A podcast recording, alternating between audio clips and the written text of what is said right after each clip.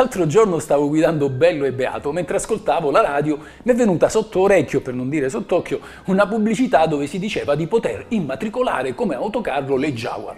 Il tutto ovviamente per ottenere dei forti benefici fiscali e scaricarsi tutto il costo dalle tasse. Allora mi sono chiesto, ma è legale immatricolare come autocarro un'auto sportiva che tutto è furché un autocarro? Quindi anche io che amo le macchine basse a due posti, che in confronto il tappeto di Aladino sembra una vetta del Monte Bianco, ho la possibilità di fare così? Chiaramente la cosa mi è puzzata e sono andato subito a informarmi. E sapete che ho scoperto?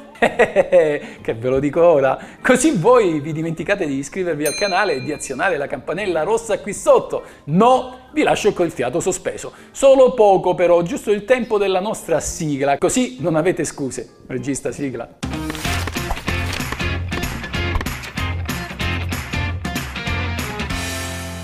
Ci siamo lasciati con l'interrogativo. Una normale auto può trasformarsi in un autocarro? Molte comuni macchine che vediamo per strada sono immatricolate come autocarri. Magari non ce ne accorgiamo, le scambiamo per auto come tutte le altre, ma alla motorizzazione sono registrate come autocarri. Il motivo principale è la convenienza. Difatti questi veicoli godono di particolari vantaggi fiscali. Ci sono anche marche rinomate come alcune vetture della pregiata gamma Jaguar o Land Rover ma l'auto non può essere mascherata da autocarro per motivi di comodo, perciò la normativa fiscale ha fissato dei paletti severi per impedire le elusioni d'imposta. Partiamo allora dal comprendere cos'è un autocarro e qual è la differenza con le macchine comuni. La distinzione si gioca sulla destinazione del veicolo, cioè se rivolto al trasporto prevalente di persone o di cose e su alcuni requisiti tecnici che a breve vedremo.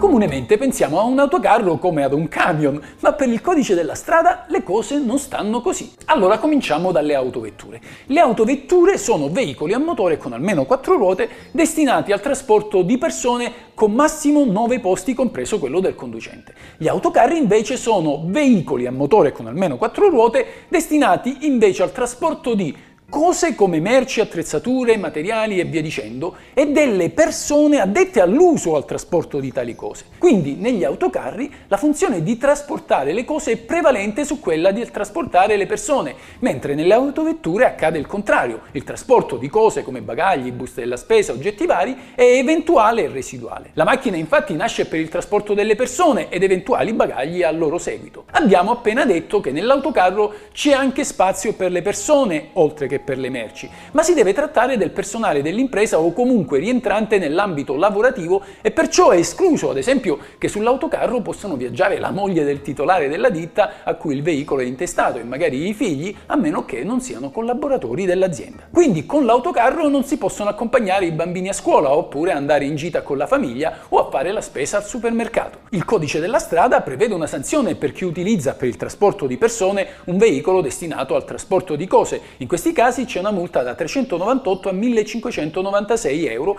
e la sospensione della carta di circolazione da 1 a 6 mesi.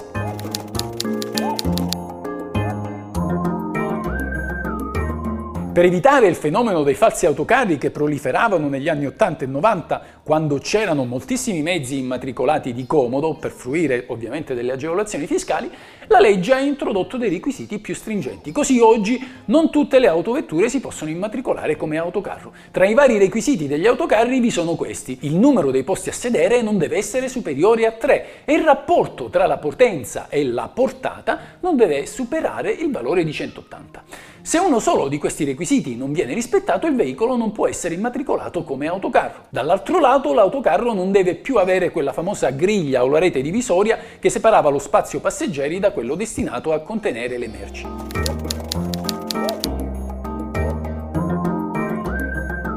Insomma, avete visto che se anche la pubblicità alla radio che ho ascoltato la faceva molto facile, immatricolare un'auto sportiva come autocarro non è così semplice e può avvenire solo quando si tratta di auto destinate al trasporto di cose, come ad esempio la merce di un rappresentante di prodotti estetici o di vestiti. È chiaro che chi viola queste regole, se anche non commette reato, rischia di pagare una multa salata e di vedersi ritirare il libretto di circolazione e non poter usare il finto autocarro per qualche mese.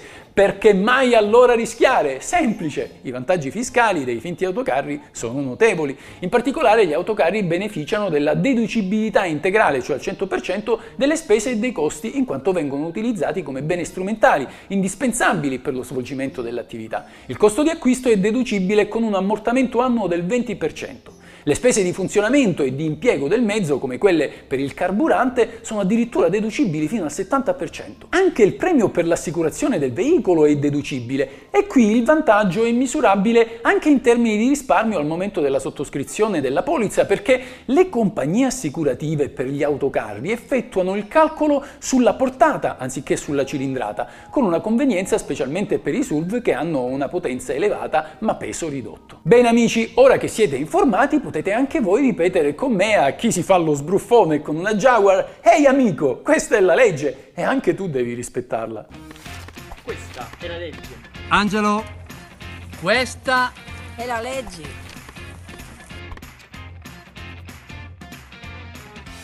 Ciao amici, se vi interessa sapere cosa dice la legge, cosa si può fare e cosa non si può fare in un linguaggio semplice e accessibile a tutti, iscrivetevi al mio canale.